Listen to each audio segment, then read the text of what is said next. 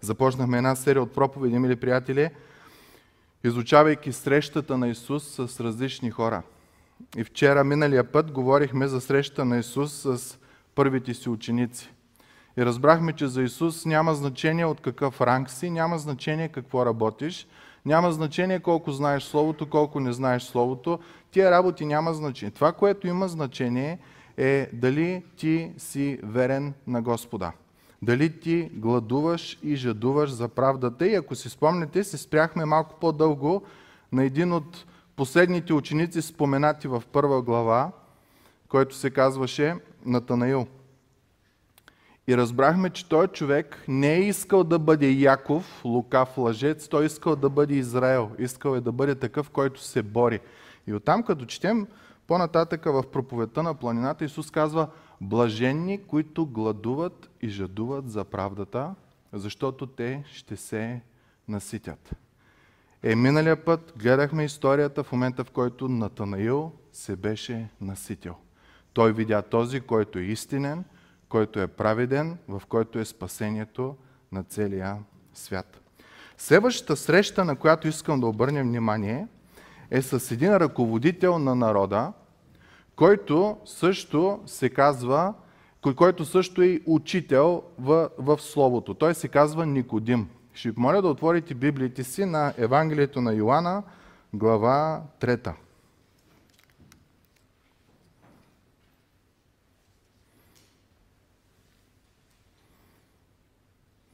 Ще прочетеме от 1 до 15 стих.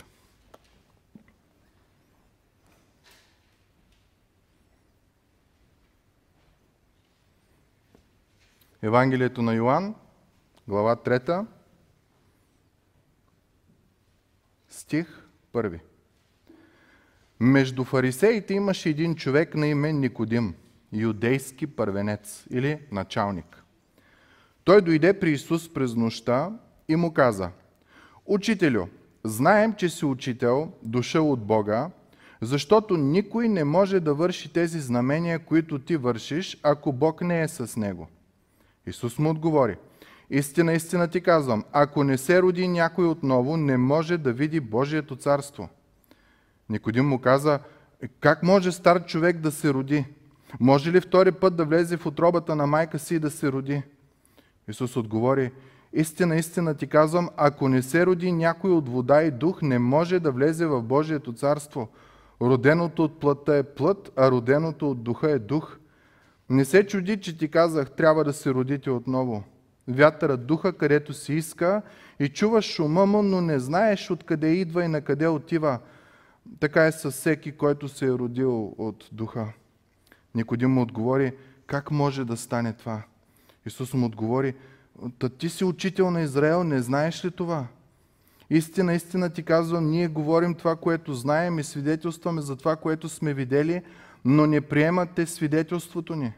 Ако за земните работи ви говорих и не вярвахте, как ще повярвате, ако ви говоря за небесните? И никой не се е възкачил на небето, освен този, който е слязал от небето. Той е човешкия син, който е на небето.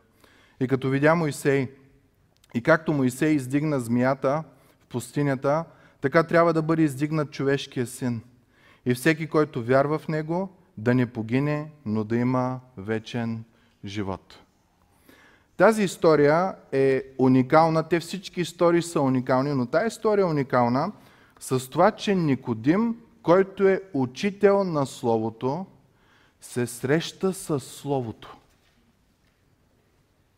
Никодим, който е завършил богословие, семинари, докторантури, магистратури, всичко, което има, изведнъж се среща с този, за който това върху което е имал научни степени е писало. Е писано. И каква ще бъде тая среща, която е между тях?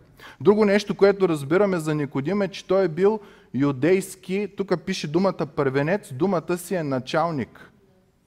Тоест, той е бил ръководител на народа. Та, образно казано, Йоанн в този момент се опитва да, да, да ни покаже срещата на ръководителите на Израел, в образа на Никодим, и на богословите в Израел с Божия син, в който е цялата божествена пълнота. Ръководителите на Израел, целта им е да служат на Бог, учителите на Израел, целта им е да изследват Словото и да го учат и се срещат с този, за който трябва да учат и на който трябва да се покланят. Каква ще бъде тази среща? Историята е много интересна. Преди да продължим, няколко неща трябва да обясним. По времето, в което Исус идва, в Израел думи от рода на милост, благост, прошка, любов по отношение на Бог не са се споменавали. Говоря от ръководството, от тия, които са били като учители и тия, които са били като ръководители на, на народа. В техния ум, този, който ще дойде да ги спаси, ще бъде като Моисей. Чрез него Бог ще смачка, както смачка най-великата империя за времето си Египет. Спомняте си ситуацията около Червеното море, десете напасти. Така те са вярвали, че в момента, в който Спасителят, Месията, ще дойде, така той ще смачка която и да е империя в момента, която ги владее. Ако е Рим, Рим, ако е а, асирийската, асирийската или която и да е била по това време. Та те са вярвали, че ще дойде, ще смачка всички и ще върне царството отново на Израел. Въпросът, който а, засяга всеки един от нас, и това сме го изучавали, когато изучавахме междузаветния период, е, че в Израел започва да се получава едно разбиране, че ти, за да може Бог да ти одобри, за да може Бог да ти благослови, ти трябва да изпълняваш закона. Обаче се стига до момент, в който закона е толкова свят, че около закона се прави втори закон, който се нарича човешко предание. Исус така го нарича. Те са го наричали предание. И целта на преданието е била, ако нарушаваш нещо, първо преданието да нарушиш като предпазна стена е било и тогава, ако много нарушиш преданието, да се стигне и до, и до писанието, да можеш да нарушиш и, и Божието Слово. Тъй като една защитна стена се го направи с добър умисъл. Проблема обаче, който е бил е, че до този момент, до времето на идването на Исус, преданието е станало като писание дори по-важно. Хората не са чели Словото. Богословите са го чели, но винаги в контекста на преданието, а не това, което самото Слово казва. И ще видим след малко как Никодим, представител на тия, които получават Словото, се обърква, когато Исус започва да му говори неща, които ги има в Стария Завет. Уж Словото, което той трябва да изучава. По това време управата на Израел е била първо един цар, който римляните поставят. Това е бил Ирод.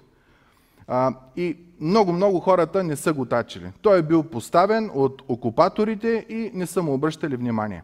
Втората оправа, на която всички са обръщали внимание, се е казала Синедриона. Това са били 70 мъже, които са били от различните прослойки в социалната сфера на Израел. Част са били садокеи.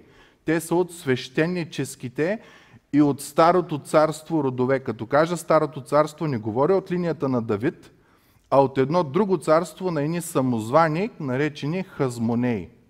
Та, имаме аристокрацията, които са садокеите. Те уж вярващи, ама по-скоро с бизнес интереси. След малко ще обясним защо. И имаме втората група, които са фарисеите, от които е Никодим.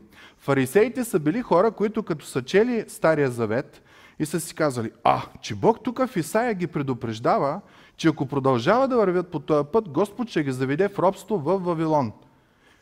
Израел не се подчинява, Господ ги завежда в робство в Вавилон. И те си казват, значи ние трябва да спазваме закона. И както казахме, закона, обаче около закона, те слагат едно така нареченото, Исус го нарича човешко предание. И накрая хората се покланят не на Бог, което е написал в закона, а мислейки, че се покланят на Бог, всъщност се предават на човешко предание. Исус много силни думи казва, вие не давате на хората да влязат в Божието царство, ама и самите вие не искате да влезете. Защо? Защото тая част, която носи посланието за спасение, те са я оградили с тези човешки предания, които има и цялата работа е било изпълняваш правила, изпълняваш уредби, изпълняваш традиции и това ти стига нищо повече не ти трябва. Та Синедриона е от тези две групи хора.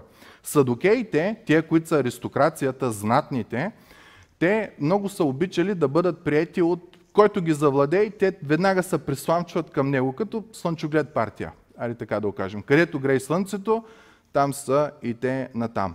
В момента римляните ги завладяват. Римляните обаче не вярват в задгробен живот. Римляните не вярват в възкресение. Римляните не вярват, че има духове, римляните не вярват, че има небесни същества. Има Бог, Той е създал света. Това, което е до тук е твоята роля е да се покланяш. Само тия, които са по-висши, те могат да отидат в някакви необятни места. Думата, която използват те за рай е Елизиум. Садокеите, които са евреи, които имат Божиите писания, за да се харесат на римляните, променят вярата си. И садокеите, ние го знаем това според Словото, казват, че те не вярват в Възкресение, те не вярват в ангели, в демони, в такива неща. Тоест, техният живот е бил сега, яш, пи, весели са, носи си новите дрехи, защото после ще умреш. И както може да си представите, в Синедриона не е имало никога разбирателство. Едните фарисеите са вярвали в цялото писание, целият Стария Завет, който ние имаме. Другите са вярвали само в първите пет книги на Библията, защото там думата Възкресение не е спомената. И идва Никодим на среща с Исус Христос.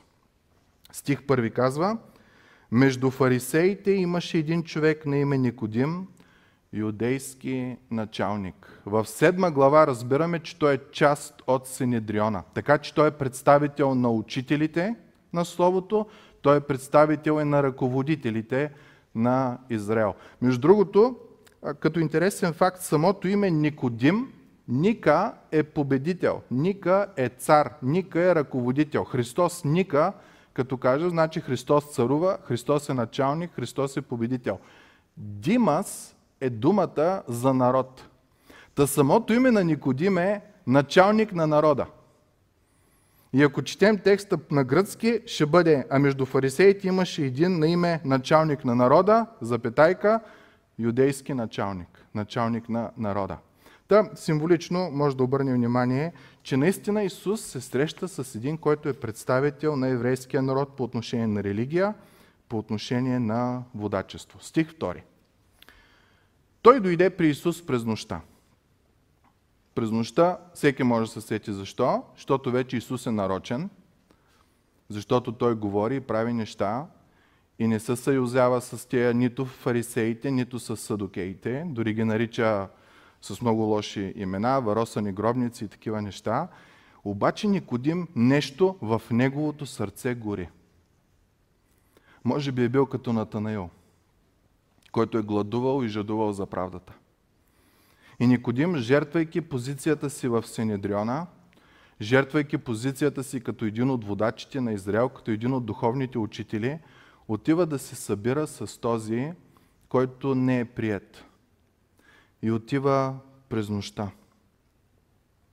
И му казва, Учителю, Знаем, че си учител, дошъл от Бога. И е интересно, че говори в множествено число.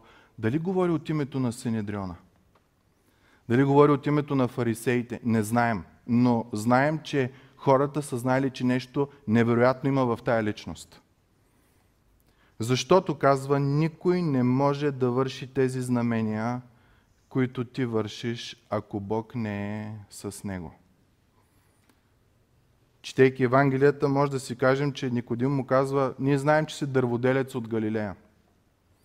Знаем, че семинария не си завършил, нямаш богословско образование.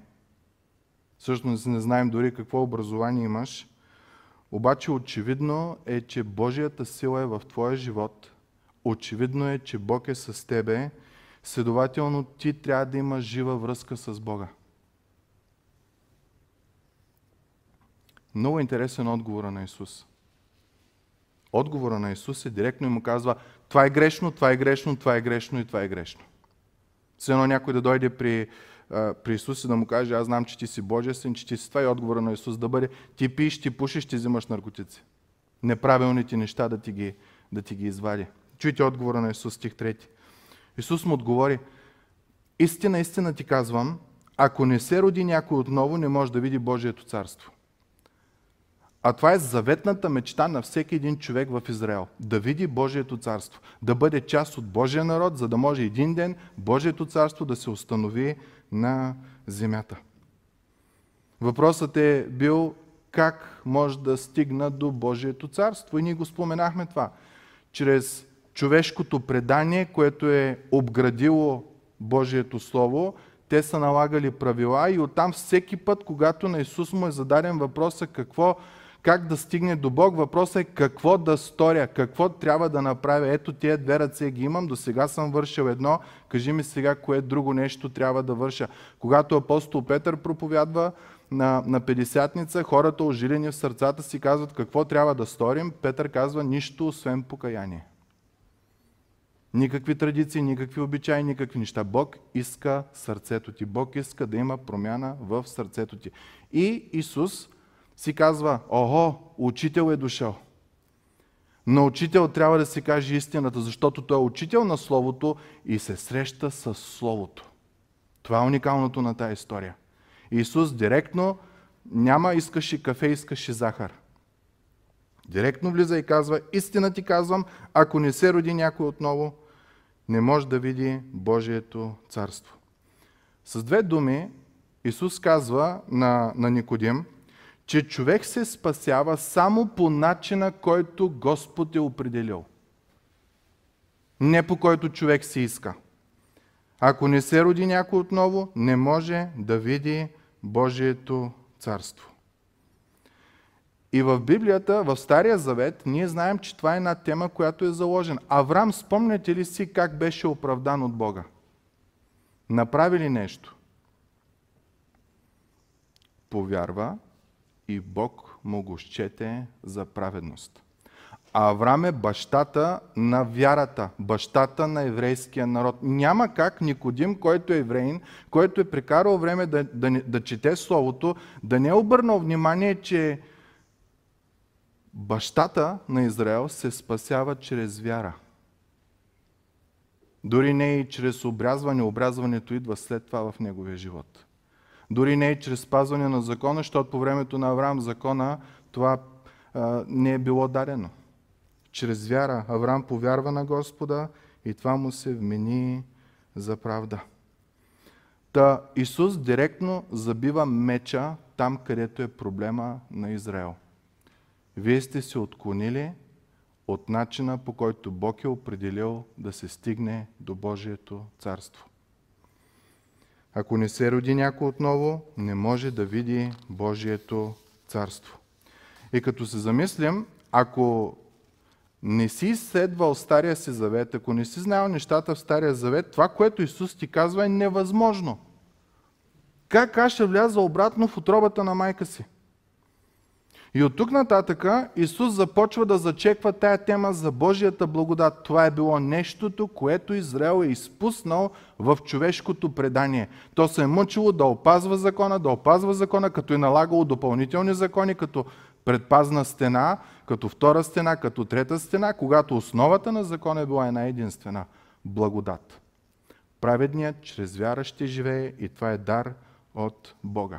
На тия думи, които Исус казва, истина, истина ти казва, ако не се роди някой отгоре, няма да види Божието царство. Никодим е като шашнат, стих четвърти. Никодим му каза, е как може стар човек да се роди? Може ли втори път да влезе в отробата на майка си и да се роди? Отговора на Исус.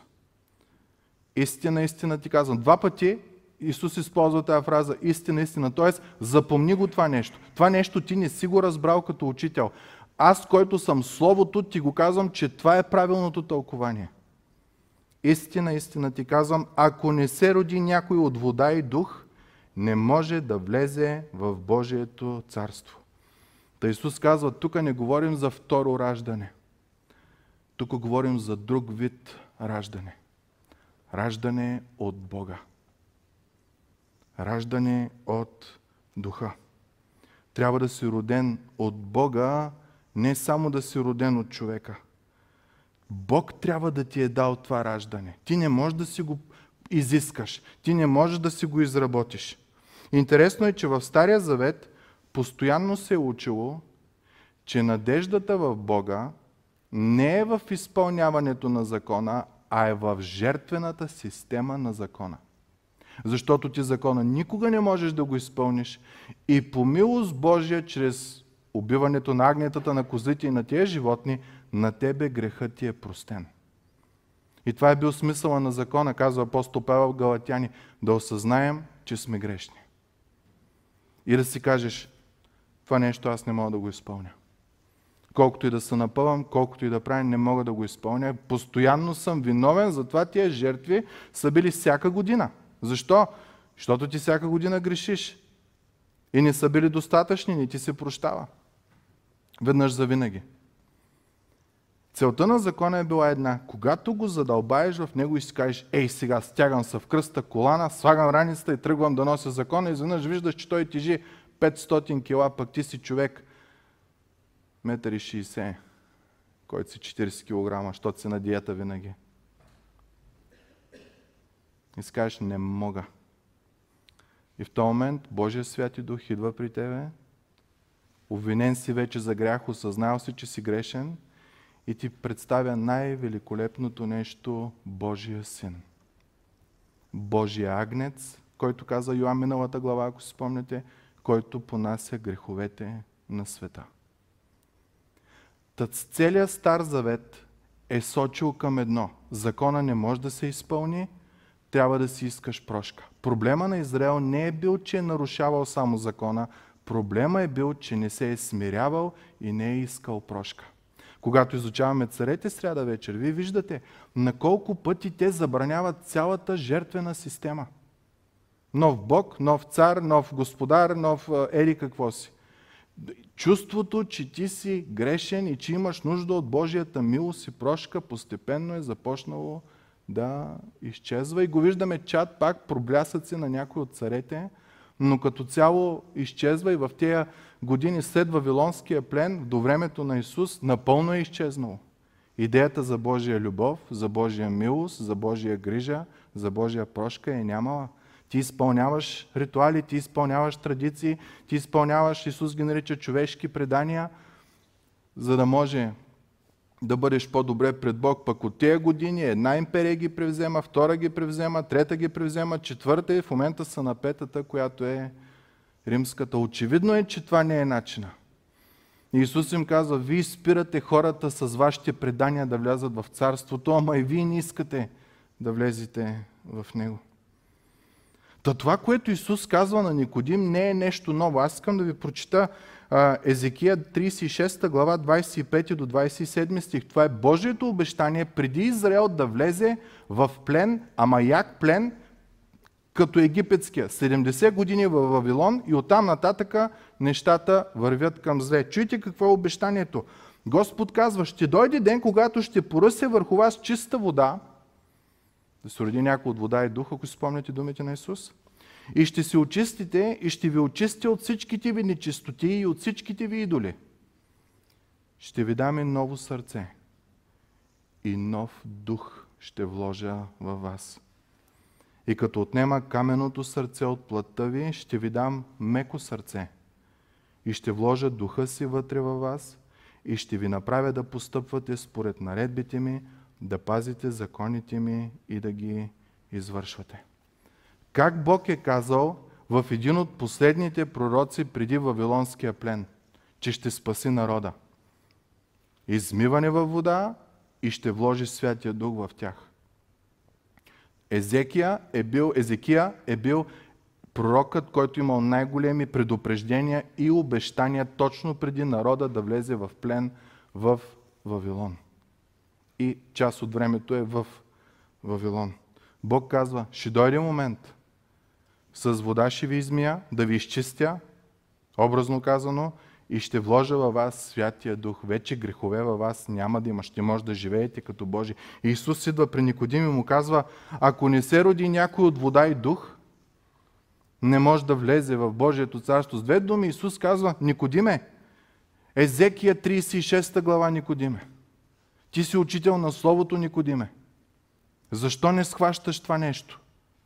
Защо не го разбираш? Явно защото Никодим се е забатачил в тези човешки предания и накрая е забравил смисъла, есенцията на Божието Слово, че спасението не е в правенето на нещата, а спасението е изцяло Божие дело. Бог те измива, Бог ти дава духа си. Бог те новоражда. Ти трябва да се родиш отново, ама не да се върнеш обратно в отровата на майка си, а Бог трябва да ти даде това раждане. В първо Тимотей апостол Павел казва, Той ни спаси не чрез праведни дела, изрично го казва, които ние сме извършили, а по своята милост, чрез окъпването, т.е. новорождението, водното кръщение е символ на новорождението и обновяването на Святия Дух. Това, което Исус казва, човек трябва да се роди от вода и трябва да се роди от Дух, за да наследи Божието царство. Като когато излезе обилно върху нас, продължава Павел, чрез Исус Христос, нашия Спасител. Какво означава това за тебе и мене, мили братко и сестро? Когато повярваш, когато си осъзнал, че си грешен и това е дело на Святия Дух, Той те изобличава за грях. Карате да погледнеш нагоре. Не да гледаш отстрани да се сравняваш с другите, не да гледаш закона, какво си изпълнил и какво ни сил и да се надяваш, че това, което е доброто, е натежало а, от, прямо злото. Святия Дух те изобличава за грях, за да може ти да осъзнаеш, че имаш нужда от помощ че си недостатъчен. И човек, който си мисли, че е много силен, много е трудно да приеме Божията любов, прошка и милост. Той си мисли, че трябва да, я заслужи и започва да се напъва и почва да чете и почва да учи и почва и почва и се откланя настрани, защото Божията цел никога не е такава. Когато Божия дух те обвини за грях и ти се покаеш, Той те слага в Божия живот. Ти ставаш пръчка в лозата, която е Христос. И от този момент нататъка силата ти да живееш този праведен живот, изразен в даване на плод, е от Христос. Понеже Той е лозата. И ти ставаш като жив камък в новия Божи храм. Църквата, чиято глава е Исус Христос ти си изчистен от греха, дадена ти е Христовата праведност, като вината ти е отнета, понеже Той се е пожертвал, за да може на тебе да ти е простено. И Божия Святи Дух започва да живее в тебе и те прави жив камък, съставна част от тялото Христово, за което няма католици, няма православни, няма протестанти. Има хора, които се кланят на Бог с дух и истина. Църквата Христова. И понеже те измил от греха, и понеже ти е дал Святия си Дух в тебе, ти вече си роден от Бога. Различно раждане. Ти си Божие дете. И това не е нещо ново. Това е в Езекия 36 глава. Исус продължава. Исус не оставя Никодим в невидение. Исус продължава стих 6. Никодиме, роденото от плътта е плът. Което означава, че няма значение колко пъти влизаш в отробата на майка си. Тя е плът, тя е в грях, тя е грешна. Ще излезеш и ти в плът, ще излезеш и грешен. Плът, която е грешна, дава плод плът, която е грешна. Смокинята ражда смокини, не ражда дренки. Дренката ражда дренки, не ражда смокини. Та Исус му казва, Никодиме, ако тръгнеш да се връщаш в отробата на майка си, ти влизаш в един порочен кръг. Плът дава плът. Плът дава плът и всичкото, което идва с плътта, което, между другото, приятели, прераждането е абсолютно безмислена система по отношение на Библията. При прераждането ти умираш, прераждаш се, пак от плът, пак в грях. Това е все едно да, да си в затвор, да копаеш дупка в килията, да излезеш и в момента, в който си прокопал дупката, се оказа, че си отишъл в друга килия. И копаеш, копаеш, копаеш и друга килия. И се оказа, че няма изход. Защото плътта, роденото от плът е винаги плът. Роденото от грях е винаги грях. Роденото с грях е винаги с грях. Библията казва, ние сме родени с първородният грях. И когато ти тръгваш в прераждане да вярваш, ти просто минаваш от едно място на осъждение в друго. От една килия в друга килия. Исус продължава. Роденото от духа е дух. Когато Бог ти даде живот, той е духовен, той е невероятен. Той е нещо, което ти не си си представил и не си можел да видиш. Ти си облечен с Христос. Ти си съблякал стария човек с всичките му глупости простоти и начин на мислене и си се облякал с новия човек, който казва Колосяни, се обновява всеки ден по образа на този, който го е създал. Което означава, че преди да познаеш Бог, ти си живял живот на оцеляване. В момента, в който познаеш Бог, ти живееш живот на развитие, защото постоянно се обновява не с твоя сила, не с хапчета, не с билки, не с такива неща, а чрез този, който му дава живот. Кой е той? Бог, роден от Бога. Затова християнският живот е живот на развитие. Та ако искаш да стигнеш до небето, казва Исус, няма да стане възоснова на добри дела. Няма да стане. Понеже все още ще си грешен човек, дори да ги вършиш. Може да си по-добър от друг човек, който е грешен и обикновено така казва, е, аз не съм като Хитлер, не съм като Сталин, не съм като той, не съм като оня, ама същността ти е грешна. И Бог гледа сърцето, Бог не гледа на лицето. Той е сърцевидец, той влиза дълбоко вътре и съди намеренията ти и помислите си. Не само какво си направил, а защо си го направил. За Божия слава ли е или е за нещо друго? И ако не е за Божия слава, Бог казва, че е грях. Роденото от плътта е, е, е плът. Начина по който се стига при Бог трябва да ти е простено. Това е. При Бог отиват тези не които са добри, не които са лоши, а те, които са простени. Това казва Словото. Света, който живеем, не е научил, добрите хора отиват в рая, пък лошите, където си искат. Библията обаче казва, изобщо не е така. Само простените хора отиват в рая. Само тия, които са родени от Бога. Явно на Никодим вече главата му почва да пуши, защото вижте седми стих Исус явно разбира какво му е в главата и му казва не се чуди, че ти казах трябва да се родите отново. Явно в Никодим вече започва една буря относно това, което е учил, относно човешкото предание, на което, което следва и относно начина по който Исус му изявява Словото. Исус му казва не се чуди на тия работи.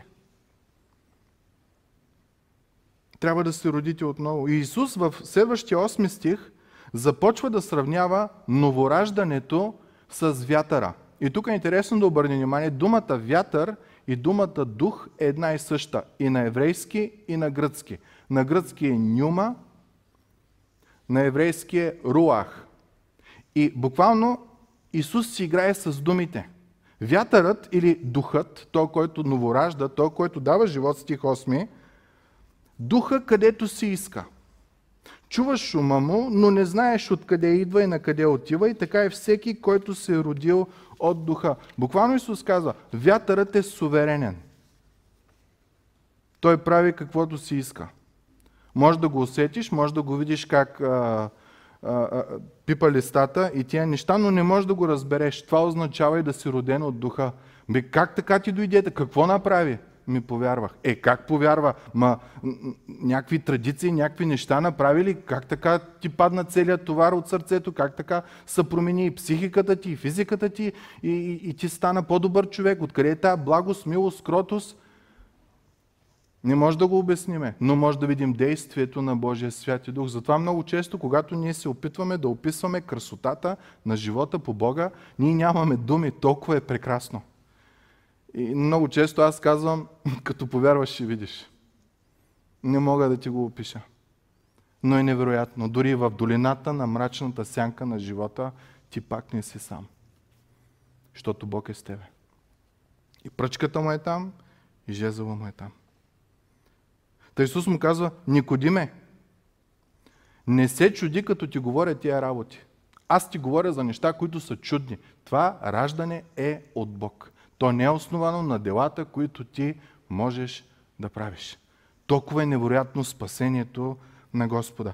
Бог те призовава при себе си, изпраща Христос да умре, отваря очите ни за Него, обръща ни към себе си, слага духа си в сърцата ни и ни прави Негови деца.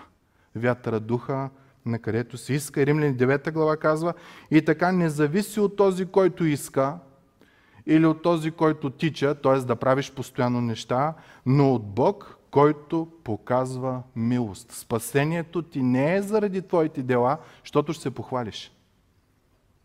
А спомняте ли си Бог какво казва? Никой не трябва да има слава, освен мене.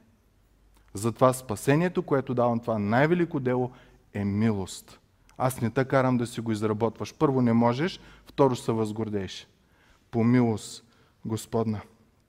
Стих 9. Никодим вече е шаш паника човека. Но как може да станат тия работи? Никодим май не беше разбрал нещата. Уж учител на Словото, Исус му говори върху Словото и се среща с баш Словото. Той беше човек, който постоянно изследваше писанията. То това беше задължението им. Да изследват писанието, да изследват законите, да не би някой някъде да сбърка Израел отново да влезе в някаква трета глуха по отношение на световната сцена. Исус започва да му обяснява от битие. Започва да му говори за грях, започва да му говори за милост, започва да му говори за прошка. Никодим идея си няма за какво говори и стих 10 потвърждава това нещо, който казва Ти си учител на Израел и не знаеш това. Смисълът на цялото писание е милост, прошка и любов. И аз идвам и ти говоря тия работи, че всичко това е дар от Бога. Един от последните пророци преди голямото заточение в Вавилон ви е казал, че Господ сам ще извърши спасението. Той ще ви измие, Той ще ви смени сърцата, Той ще ви даде святия, святия си дух във вас и ще ви даде силата да изпълнявате заповедите. Никодим, аз не ти говоря нови неща, а ти си учител на Словото. Стих 11. Истина, истина ти казвам, ние, като казва Исус, ние, става въпрос Той и учениците му, говорим това, което знаем и свидетелстваме за това, което сме видели – но не приемате свидетелството ни. Тоест, Исус казва, всичко, което ти казвам, се намира в Твоето писание. На едно място Исус при спора с книжници и фарисеи казва, вие изследвате писанията, като се надявате, че чрез тях ще придобиете вечен живот. Исус казва, те са назначени за вечен живот, но целите писания пишат за мене. Ето ма тук сред вас и вие не можете да ме разпознаете. До такава степен е била слепотата.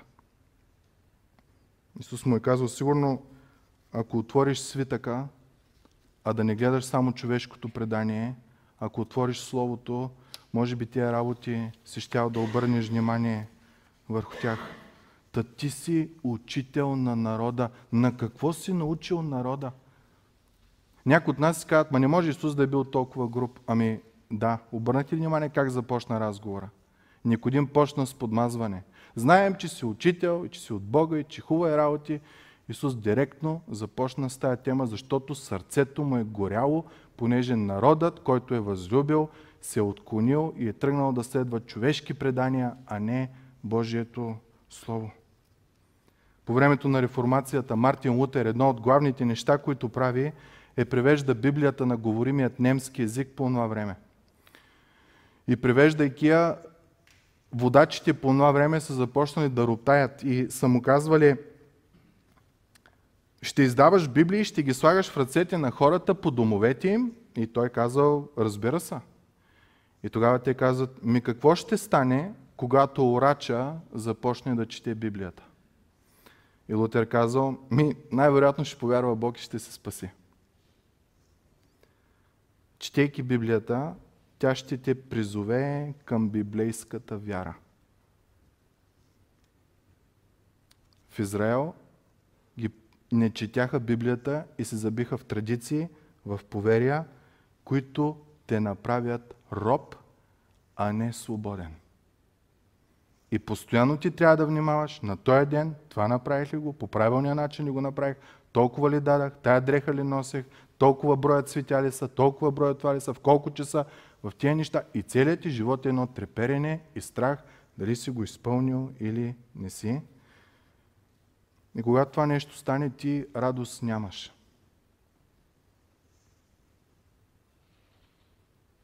Нямаш Божията радост, нямаш Божия мир. Бог на всяка отеха не ти е отеха. Отехата ти е в това, че ти си изпълнил каквото трябва. Ма знаеш, че вътре нещо не е добре. Защото другата година, другия месец, след 3 месеца, след 6 месеца пак трябва да го правиш. Не е достатъчно това нещо. Исус продължава. Казва му, ти си юдейски учител и това, което ти обяснявам, което е от писанието, ти не го разбираш. На какво учиш хората? Стих 12 Исус казва, ако за земните работи ви говорех, това, което е написано вече и го имате, как ще повярвате, ако започна да ви говоря за небесните? Никодиме. Бог започва един нов начин на живот. Бог започва един нов начин на живот, който е основан на хора, на семейство, изпълнено с хора, които следват Бог с дух и истина. И Никодиме, това не е нещо ново. Това е нещо, което е било още от първата страница на Библията. Никодиме, аз ще тръгна, ще дойда да ти говоря за тия работи. Ти ако това предишното, основата, която Бог е заложил, не си я разбрал, си я оградил и си я замъглил, аз като тръгна да ти говоря за Божиите неща, по какъв начин ще успееш да, да разбереш това? Сигурно Никодим си е казал, е, сега пък небесни, да не си бил на небето, че да вярваш. Чуйте отговора на Исус какъв е. Стих 13. Никой не се е възкачил на небето. Ще кажеш, че Никодим в ума си, си е казал, то ще ми говори за небесни, да не би той да е дошъл от небето. Исус ще каже, че разбира това и, и, и отговора му е, никой не се е възкачил на небето, т.е. няма една човешка личност, която да е дошла от небето и да ти даде небесно знание. До този момент няма един, който да е бил горе и да се е върнал. Освен този, стих 13 продължава, който е слязал от небето, т.е. човешкия син, който е на небето. Исус вярвал ли е, че е с небесен происход, божествен происход? Вярвал е. Осъзнавал е неговата роля и неговата функция. Буквално Исус му казва, аз съм от небето. Небето е моята махала. Аз там съм живял. Аз там живея, аз там всичко правя. Аз съм в присъствието на Бог, на Неговия трон, където дори и ангелите не могат да дойдат, защото светлината е толкова силна, че самите ангели трябва да си покриват очите с крилата. Аз съм там в лоното на Отца. Аз съм там най-близко до Бог, защото аз съм Бог син. И никой човек не може да ти каже тези небесни неща, които ще почна да ти говоря. Но е само един, който идва от небето. Та ако искаш да знаеш кой е Бог, не дай да питаш хората. Никой не е ходил отгоре и да се е върнал да ти каже. Само аз мога да ти кажа, казва Исус. Затова християнството е основано на ученията на Господ Исус Христос. Самите апостоли, четем Новия Завет от Деяния нататъка. Всичко, което те получават е възоснова на Господ Исус Христос. Толкова е уникална тази личност. Не ти да стигнеш до Бог и да се върнеш да кажеш на хората, а сам Бог слиза и ти дава чистото мляко, чистата храна, биохрана, без никакви добавки, без никакви пестициди, без нищо. Това, което води до твоето спасение. Обаче ние какво правим като евреите? Трябва ми Бог Тангра, трябва ми Бога на Слънцето, трябва ми да се покланям на това, трябва ми да се покланям на това, на това, на това. И няма радост. И се нова и нова теория, и се нова и нова конспирация, и няма мир в нас, защото не знаем истината, пък искаме да я знаем, пък Бог я е дал, ама е толкова проста, че не искаме да я приемем. Че Бог не е възлюбил. Че Бог е дал живота си за нас. Че Господ дава всичко от себе си върху нас за нас. Исус използва една много интересна фраза човешкият син. И когато четем Евангелията, ще видим, че той я споменава много пъти, поне 20 пъти е спомената. И тая фраза е толкова важна, защото в момента, когато той е на, на съд, пред Синедриона, преди да бъде предаден на Пилат и да отиде на, на кръста да бъде разпънат, първосвещеника, това е в Матей 26 глава, му казва, заклевам те в живия Бог да ни кажеш, ти ли си Христос, Божия син? Тоест, тия хора са се луднали. Защо? Ми той върши неща, които само Бог може да върши. Прощава грехове, изцерява, окрутява бурите, възстановява, съживява. Те не знаят какво да правят. Обаче той не е с тях. Защо? Защото те са корумпирали. Те следват човешки предания, а не самото Слово. Исус е Словото, той друго не може да говори. И му казва свещеника, заклевам те, ти ли си той, който е Спасителят? Исус му отговори, ти каза, но казвам ви, от сега нататък ще видите човешкия син, като титла с главни букви е при нас, седящ отдясно на всесилния и идваш на небесните облаци. И в момента, в който първосвещеника чува тия думи, чуйте какво прави той. Раздра дрехите си и каза, той богохулства. Че каква е тая фраза човешкия син? Какво е толкова силното в нея, че първосвещеника, най-главният духовен човек, ще се разкъсва дрехите, когато някой използва тази фраза и ще каже, той богохулства. Това е било винаги равносилно на смърт. В книгата Данаил е срещната тази фраза. В книгата Данаил 7 глава, след като всички царства се изреждат, всичките лошите, добрите, накрая Бог застава и започва на своя престол – да установява един съд. И аз ще ви прочита някои стихове. Това е Даниил 7 глава от стих 9 до 11. Гледах, казва Даниил, той го вижда във видение за бъдещето. Докато бяха положени престоли и старият по дни, това е Бог Отец, чието облекло беше бяло като сняг и космите на главата му като чиста вълна, престолът му огнени пламъци, колелата му пламтящ огън, огнена река излизаше и течеше пред него, милион служители му слугуваха и мириади по мириади, това е думата за милиарди, стояха пред него. Съдилището бе открито и книгите се отвориха. Обаче интересното, което е, че старият по дни Бог Отец не той е който съди, а дава на някой друг да съди. Прескачаме на стих 13, 7 глава на Данаил.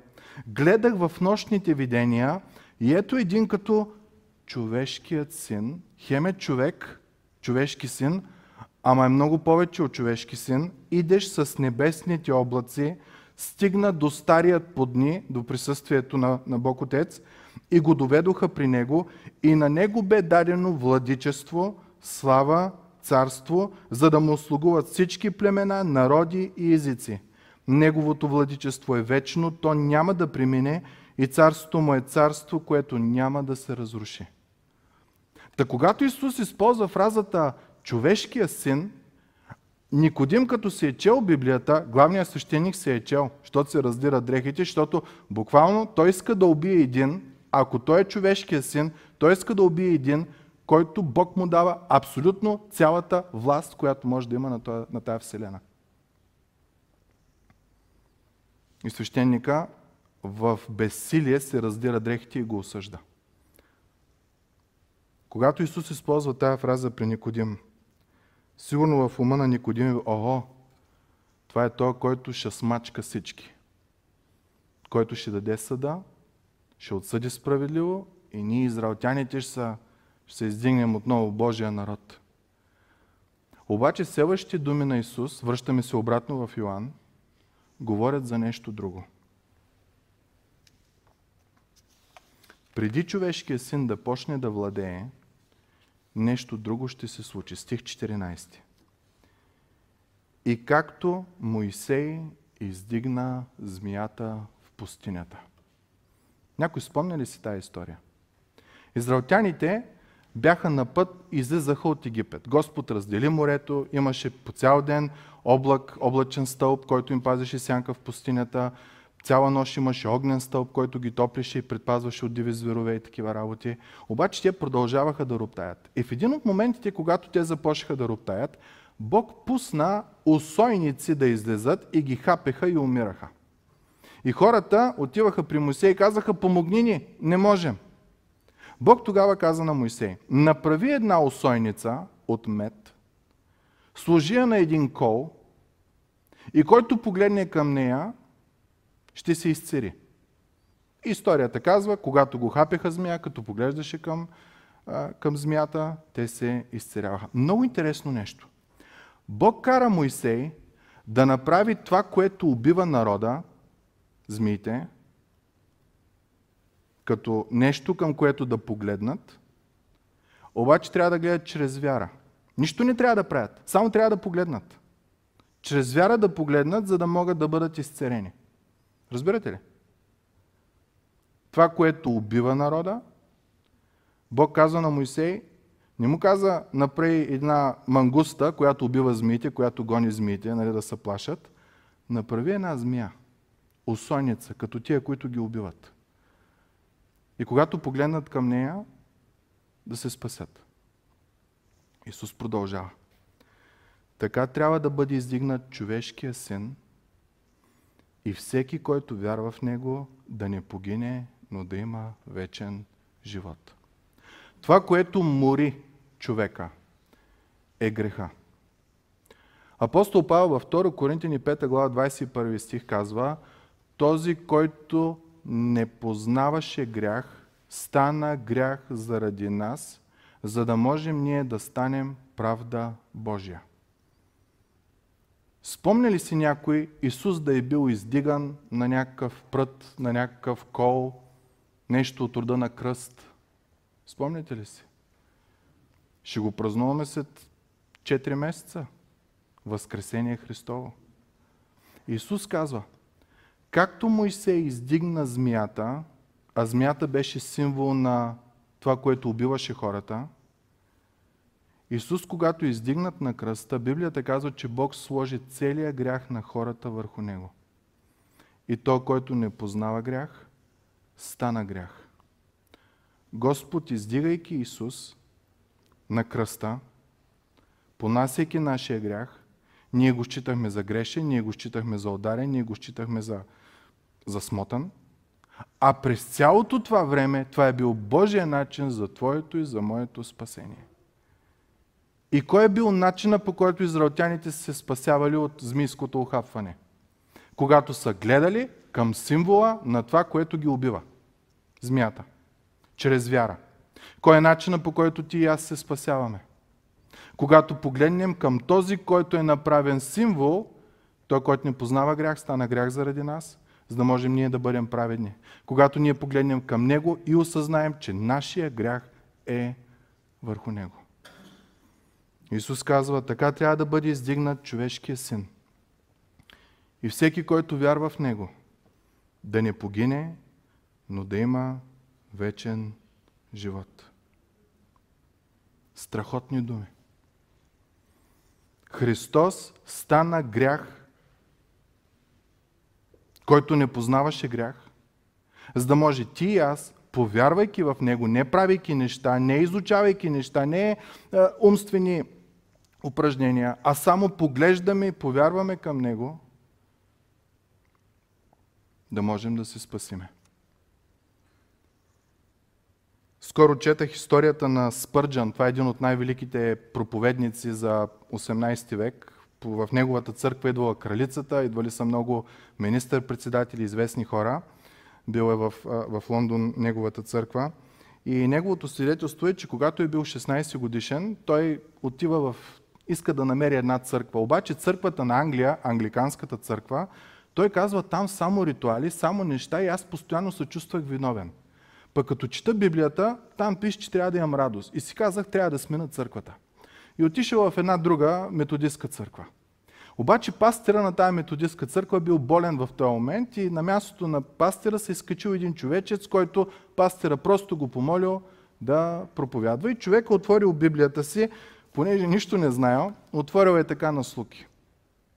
И стигнал на Исаия 45 глава 22 стих, където Бог казва Към мене погледнете и бъдете спасени всички земни краища. И Спържен каза, в този момент аз осъзнах, че всички правила, които до сега съм изпълнявал, нямаха стойност, защото Бог искал само да погледна към него и каза, докато съм мислил това нещо, кокалистия пръст на човечеца, който е бил на И изведнъж вика ма посочи мен и ми каза, млади момко, погледни към Исус. И той каза от този момент, аз разбрах кое е вярата. И погледнах към Исус. И изоставих всичко и намерих и благодат, и радост, намерих и спасение. И оттам ние го знаем, този велик проповедник, който е, как Бог го е използвал. По времето на неговата смърт, неговия ковчег е бил така изправен пред посредата на църквата.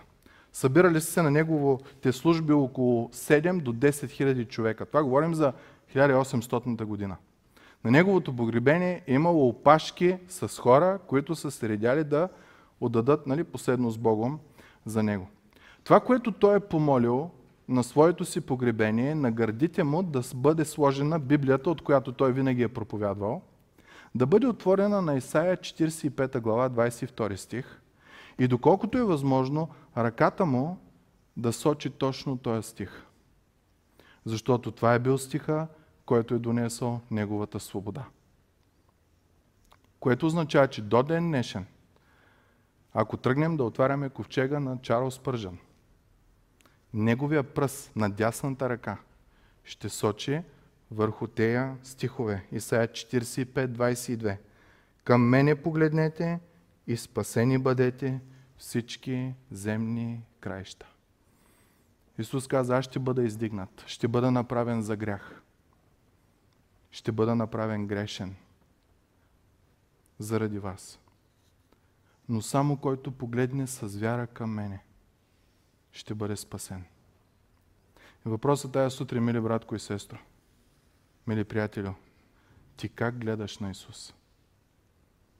Като един добър човек, един добър учител, който много те кефи, или като един, който е понесъл своя грях, твоя грях върху себе си и поглеждайки към Него, вярвайки в Него, ти намираш спасение, защото със сигурност спасението не е чрез добри дела. Кое е това, което ще даде сила в живота ти? Моя призив към тебе днеска е да приемеш Исус, да погледнеш към Него. Само там е спасението. Само Той е умрял за тебе. Всеки друг те кара да умираш за Него но само Той е умрял за тебе, за да ти даде силата да живееш за Него. Господа ни благослови. Очи святи и праведни, Боже, такова смирение пред това чудно Слово. Такива велики истини, Господи, за Твоята невероятна същност, идентичност, за делото, което си направил, за любовта, която имаш към нас, показана в милост и благост. Татко, ако има днеска някой, който шикалкави между Тебе и между света, нека Господи да избере Тебе. Ако има някой, който пък нещо се е отпуснал във вярата, нека отново да погледне към Тебе. Защото Боже, в Тебе има единствено и само спасение. Да бъде слава на името Ти, Господи. Амин.